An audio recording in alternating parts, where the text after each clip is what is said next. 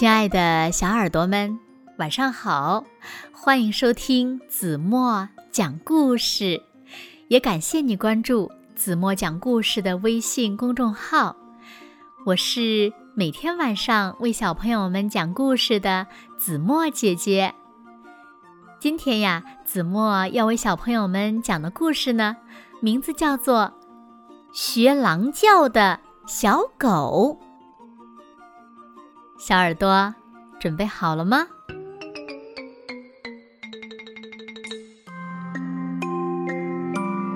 这就是我和我的小狗贝拉。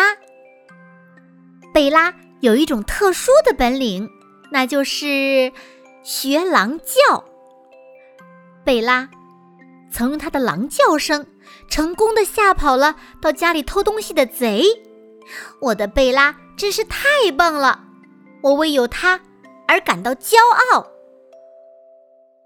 贝拉还每天接送我上下学，并且用她的叫声替我教训那个欺负我的大高个。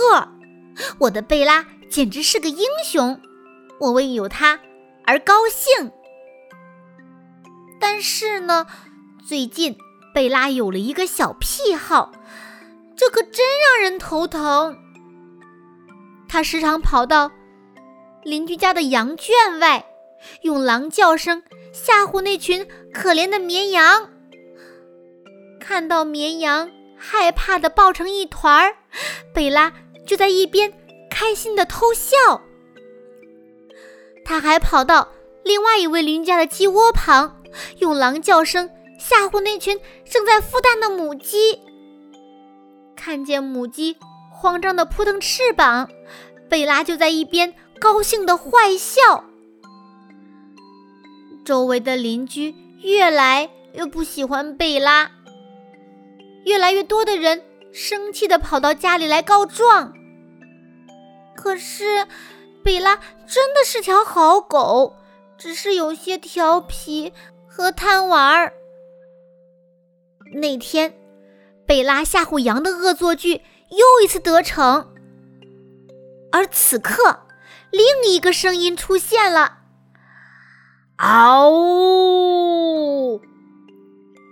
哈哈，这声把贝拉吓坏了，她全身颤抖着向四处张望。其实这是我躲在树后面叫的。贝拉见四周根本没有狼，还以为自己听错了，就放心地去实施下一个计划，吓唬孵蛋的母鸡。就在贝拉为成功地吓唬了母鸡而偷笑的时候，我披着狼皮，戴着狼面具，大叫着出现在她的面前。嗷呜！嗷呜！这一次贝拉知道自己遇上大麻烦了，撒腿就跑。因为在他面前出现了一只看起来特别逼真的狼。哈哈，那只狼就是我假扮的。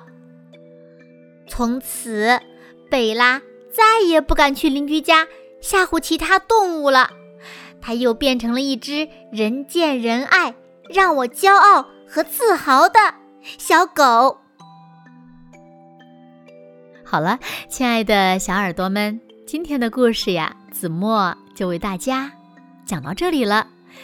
那小朋友们，故事中的小主人公用什么办法吓得贝拉再也不敢学狼叫了呢？